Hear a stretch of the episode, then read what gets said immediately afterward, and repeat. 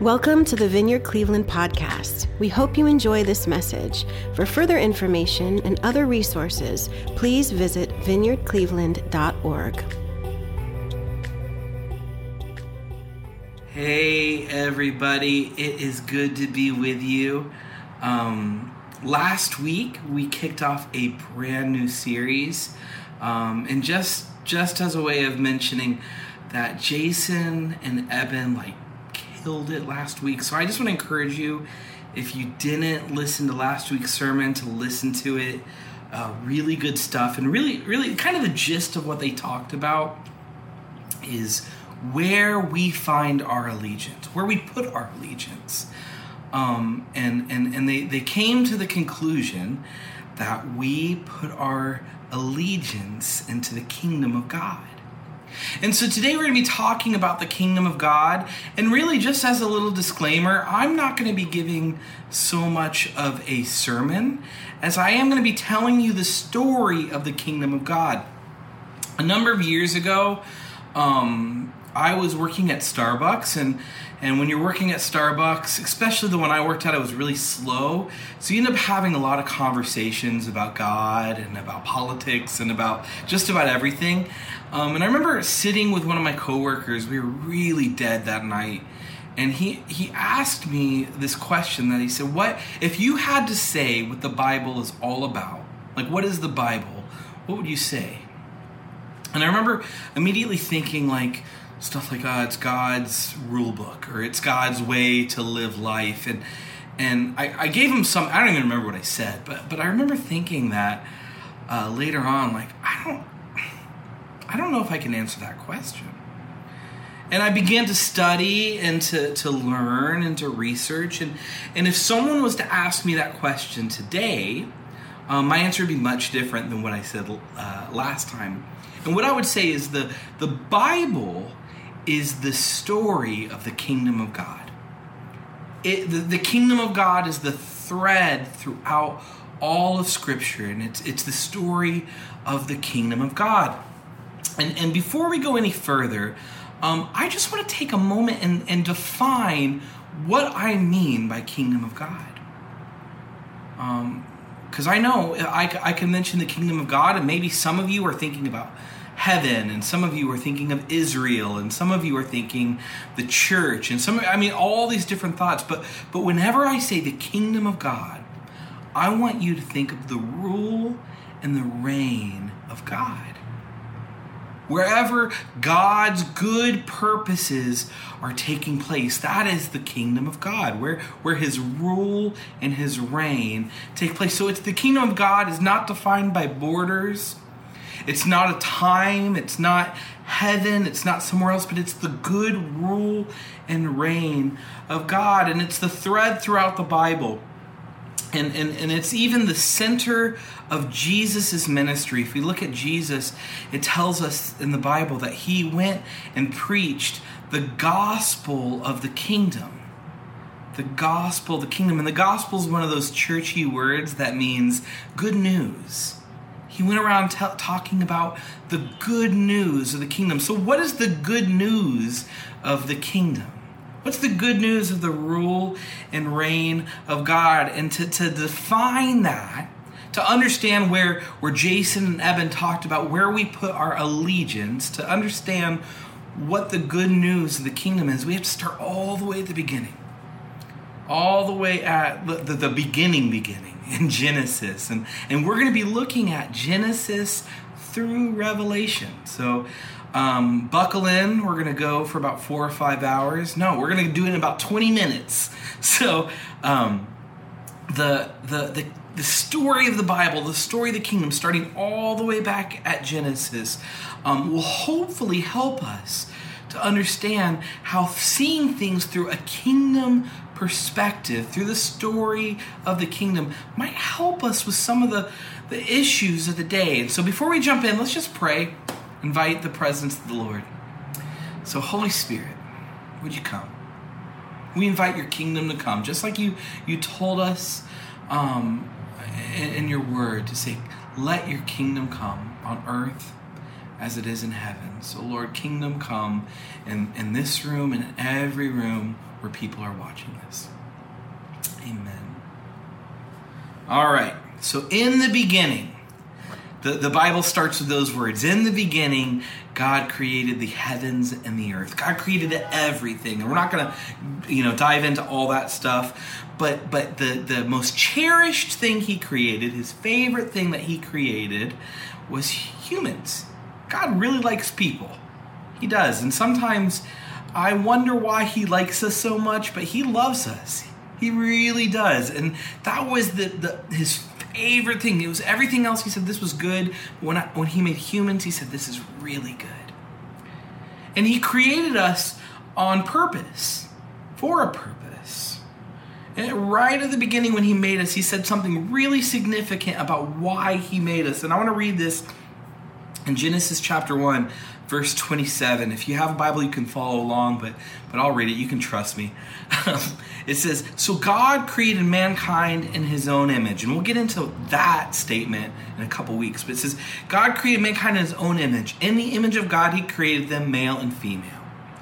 God blessed them and said to them, Be fruitful and increase in number, fill the earth and subdue it, rule over the fish in the sea and the birds in the sky, and over every living creature that moves on the ground. And so we'll get, he goes on more and more to, to the author to talk about. Uh, you know the purposes in which we were made and what we are called to do but a couple things i just want to point out to you maybe that you missed it is that this has a purpose in which we were made, right?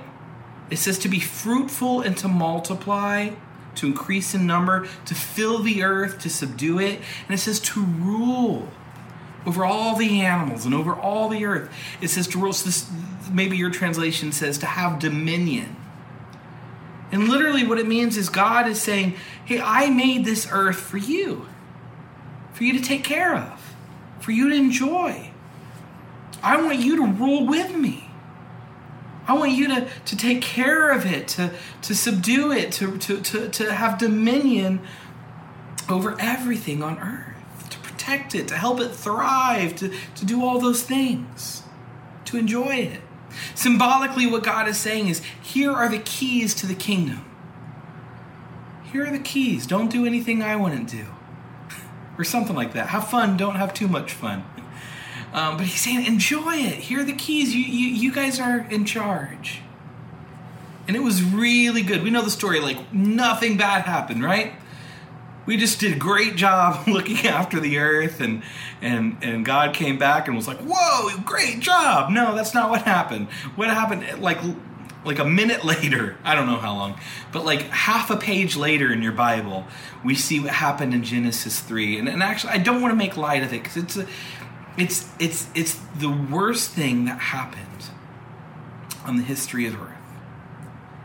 The fall of man, where we rebelled against God. We we turned our back on him and, and in that moment sin and death and evil and just all the atrocities in the world just flooded into this earth.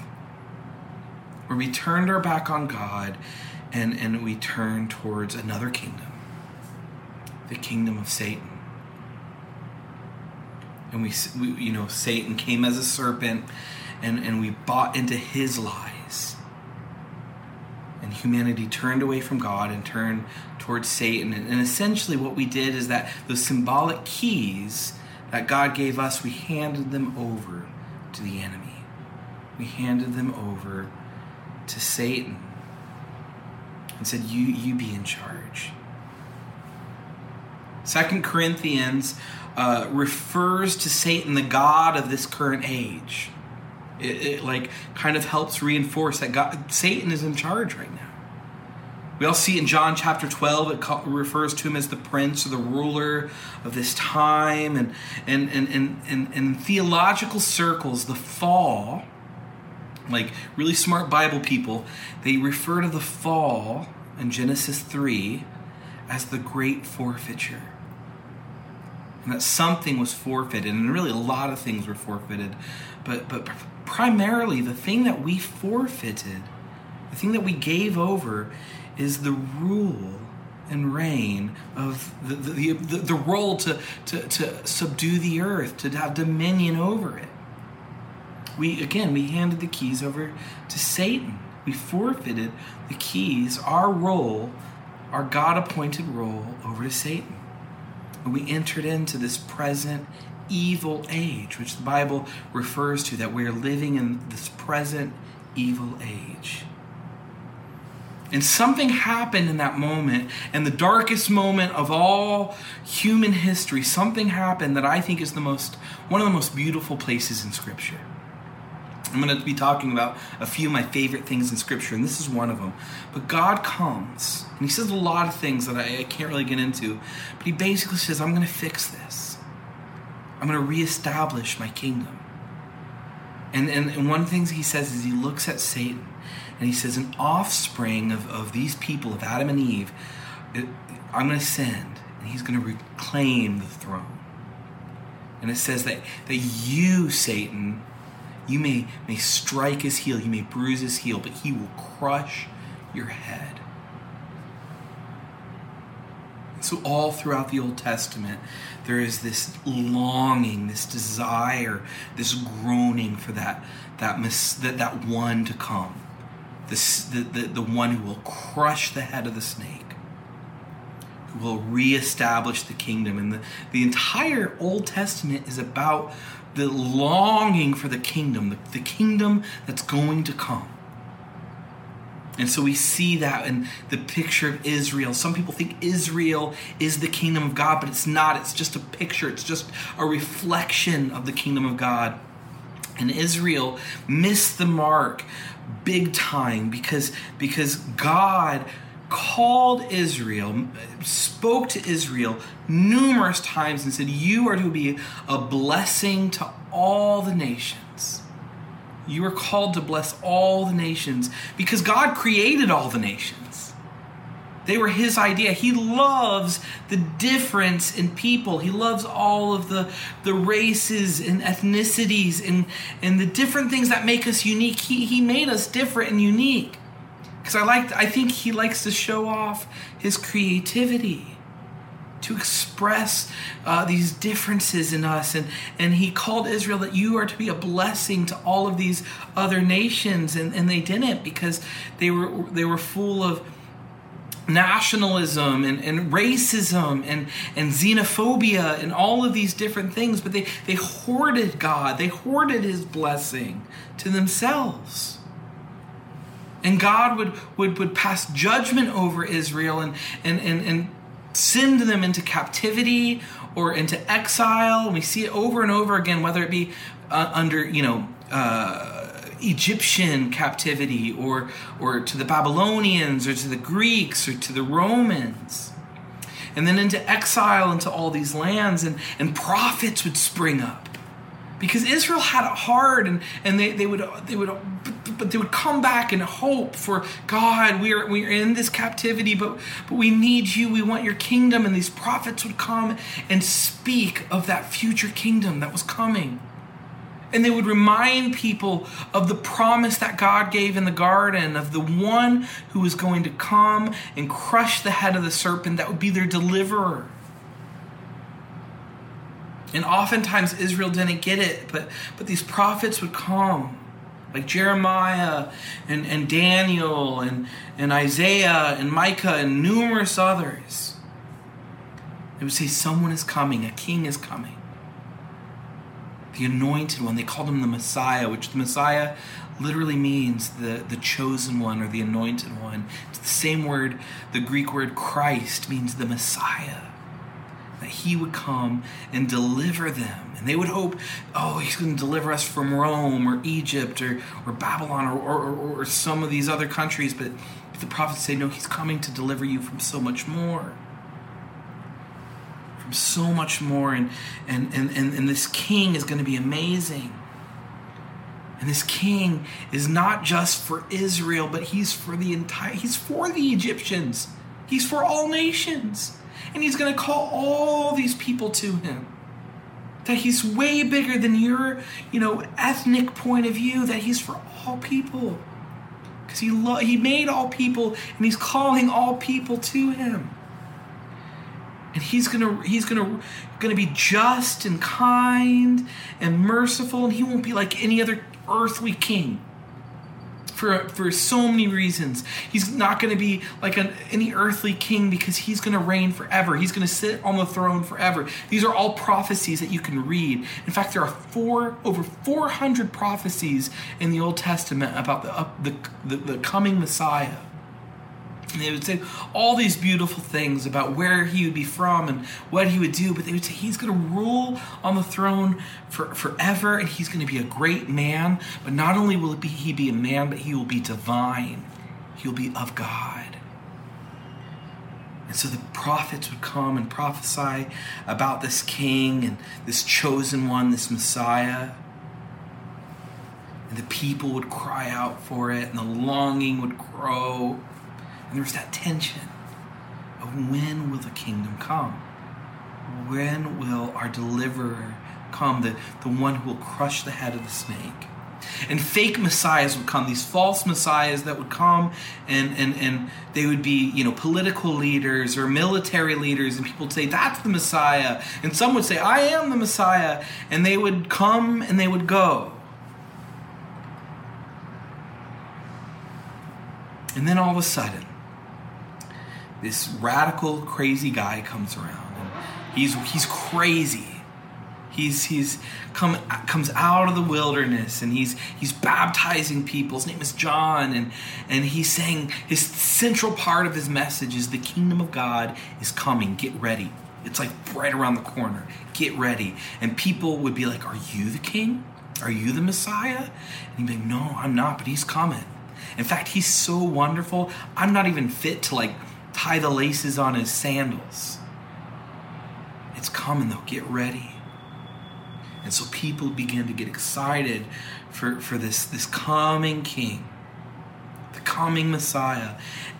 And then somewhere about 2,000 years ago in, in a podunk town called Bethlehem, where no one would expect a king to come from, in the middle of nowhere, um, born in a manger was a was a baby. A baby who was born of, of man and of God, who was the fulfilling of all of the those 400 plus prophecies. His name was Jesus. And he was wonderful. And he is the king. And he came, and what was central to what he was talking about was the kingdom of God is here, guys the longing that we felt, it, we don't have to long for it anymore because I've come to, to, to introduce my kingdom.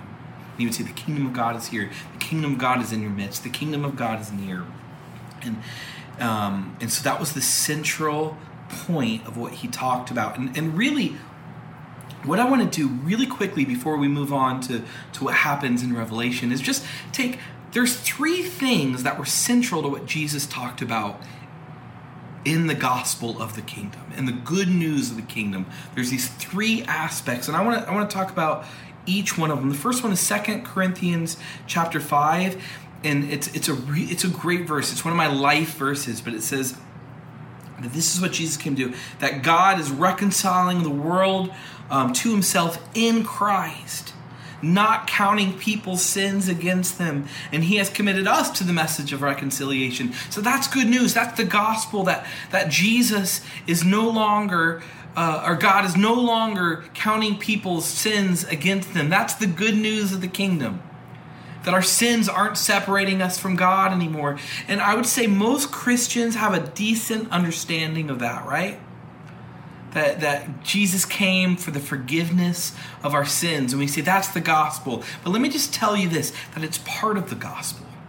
It's part of the good news of the kingdom. It's not the full picture. The gospel's not just about heaven, but it's about right now and it's about everything.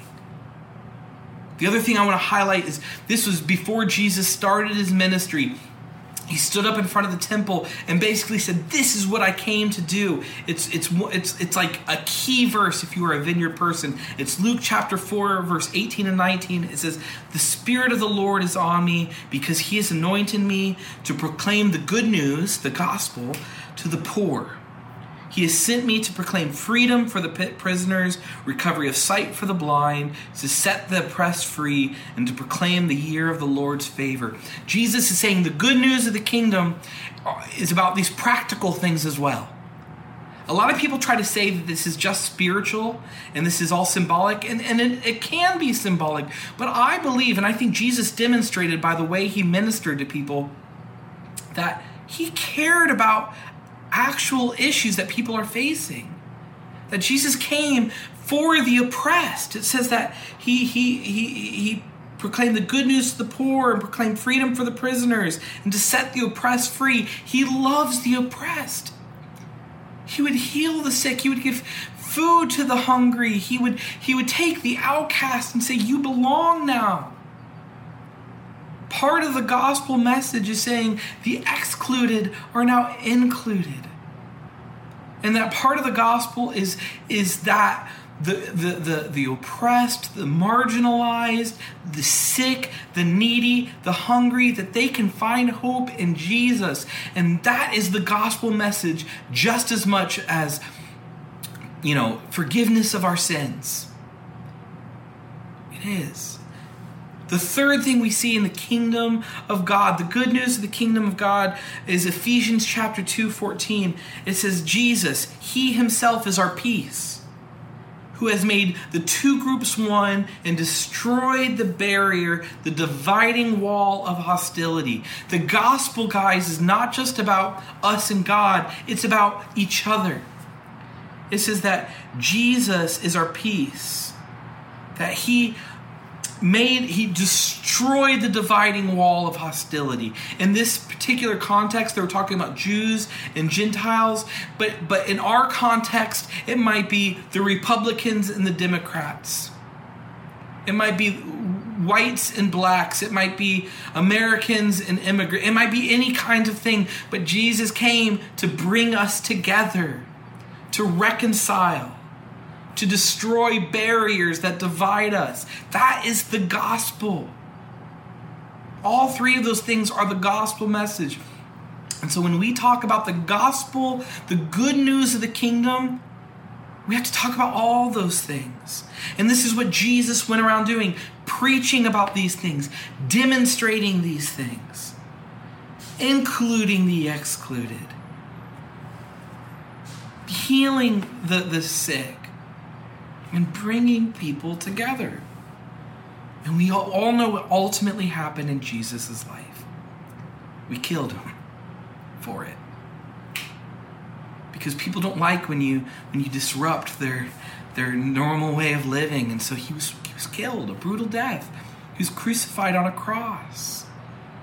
And Satan was cheering because he said, I got him. I got him. But let me tell you, that was Satan bruising his heel. That was that was Satan getting his heel, but God said, "Wait. You, you got my heel, but I'm going to crush your head." And Jesus, although he died on a cross, rose from the dead, victorious over sin and death, proving that the good news of the kingdom is something that we can put our hope in. That it is good news in all of the areas. See, Jesus didn't stay dead, He is alive. And we read the story about how He stuck around and, and, and talked to a bunch of people and then ascended into heaven. And, and when He ascended into heaven, before so, He, he said a couple things to us. He said a couple things that I think are, are really, really important. One, He said, I'm going to come back that that I'm going to fully establish my kingdom because because right now we've introduced the kingdom but we're in these this this present evil age and the, the the kingdom of God has been introduced and we're in this overlap of kingdoms. And he said, I've won the war. It's finished. I've won, but I'm going to fully establish my kingdom in my second coming. But he said, for right now, I want you to, to be ambassadors of that future kingdom the kingdom of God and, and taking it wherever you go. So, what does that look like? It looks like the things that Jesus was doing. We do what Jesus did. what he was about. So we, we tell people about salvation and we tell people about forgiveness of our sins. But we also we, we stand up for injustice and for the oppressed and for the outsider. And, and we, we work for reconciliation, whether it's from two individuals or if it's for, for the groups. We call people together. And we can read in Revelation what, what when he comes back and fully establishes his kingdom. It says, look, read Revelation 21. This is maybe my favorite piece of scripture. It says, Look, God's dwelling place is now among the people, and he will dwell with them. They will be his people, and God himself will be with them and be their God. He will wipe every tear from their eyes. There will be no more death or mourning or crying or pain, for the old order of things has passed away. He who's sitting on the throne, the everlasting throne, the king's throne, Jesus, says, I am making everything new. That's the story of the kingdom. That's the story of the kingdom. And, and as believers, as Jesus followers, as Christians, just like Eben and Jason talked about last week, that we are not people of earthly kingdoms. We're not, we're not primarily pledging our allegiance to any other thing except for the kingdom of God. We can, you know, we can be for lots of things, but primarily the thing that we are saying above all else I am a citizen of the kingdom. I'm a citizen of the king, the kingdom of God. We are on the side of God, which is which is we're on the side of forgiveness of sins and the side of the oppressed and the hungry and the blind. We are on the side of making all things new. We are on the side of reconciliation. That's the gospel. I often hear people when, when whenever I talk about issues of justice and issues like racism and things like that from the pulpit or anything like that, people say, I wish you would just talk about the gospel. And I, and I say back to him, this is the gospel. This is the gospel. If we just if we just make the gospel just about forgiveness of sins, which is beautiful, and that is part of the gospel, we are missing a huge part of what the good news of the kingdom is. Listen to this, Revelation chapter 5. I'm going to end with this with this thought. Revelation chapter 5 talks about what it's going to be like, how we all come together, and it's, it has this this song that we sing, and it says, "You are worthy to take the scroll and to open its sealed seals, because you were slain." This is singing to Jesus, because you were slain, and with your blood you purchased for God persons from every tribe and language and people and nation. You have made them to be a kingdom and priests to serve our God, and they will reign on earth. He is reestablishing his kingdom. What was lost in the garden, he is reestablishing for us to rule and reign with him. And this tells me a, a couple things. I love that it says, because you were slain, that it was a direct cause of his, his, his death on the cross that we could be brought back together, all people being called together. Because of the cross, that the work of the cross is, is the work of reconciliation and the work of all people being coming, coming together. I love this quote. Billy Graham said that the, the ground is level at the foot of the cross. The cross is for all people. It's part of the redemptive work of Calvary, of, of, of the crucifixion of Jesus, not just to forgive our sins, but for people of all tongues, tribes, and nations to come together. That's the work of the kingdom. That's what I that's what I read there in Revelation 5. It says, because he was slain, that happens. The second thing I see in Revelation chapter 5 is, is when it talks about all nations, it's actually this word um, ethnikos, which is where we get the word um, ethnicity and ethnic and all of those things. But it's where we get our, the word ethnicity. So essentially, what it's telling us is that we bring our ethnicity into eternity. My, my, my, my, my good friend Kim was talking to me about this, but we bring our ethnicity into our e- eternity. It's not just something for here on earth, but it, we bring it into heaven. And on the other side of, of eternity, we, we carry our ethnicity that, that God made it, and He likes it.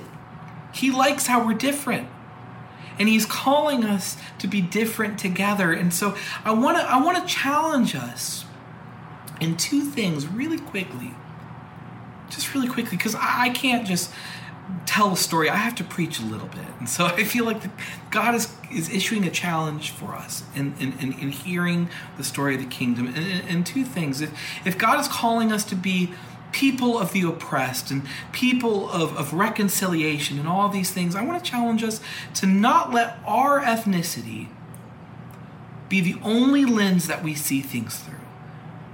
That we would be humble enough to realize that maybe we can learn from others that, that maybe I can learn from my, my black brothers and sisters, and that, that from their ethnic lens, they understand an aspect of God and an aspect of humanity that maybe I don't. Or my Latin brothers and sisters, or my Asian brothers and sisters, or my, my rich, or my poor, or my Republican, or my Democrat, or my whatever, that there's something from their lens that, that I would be humble enough to be a listener and to be a student and two, the other thing is that we would be, like we talked about last week, our allegiance would be people of the kingdom, and we would fight for the things that Jesus would want us to fight for.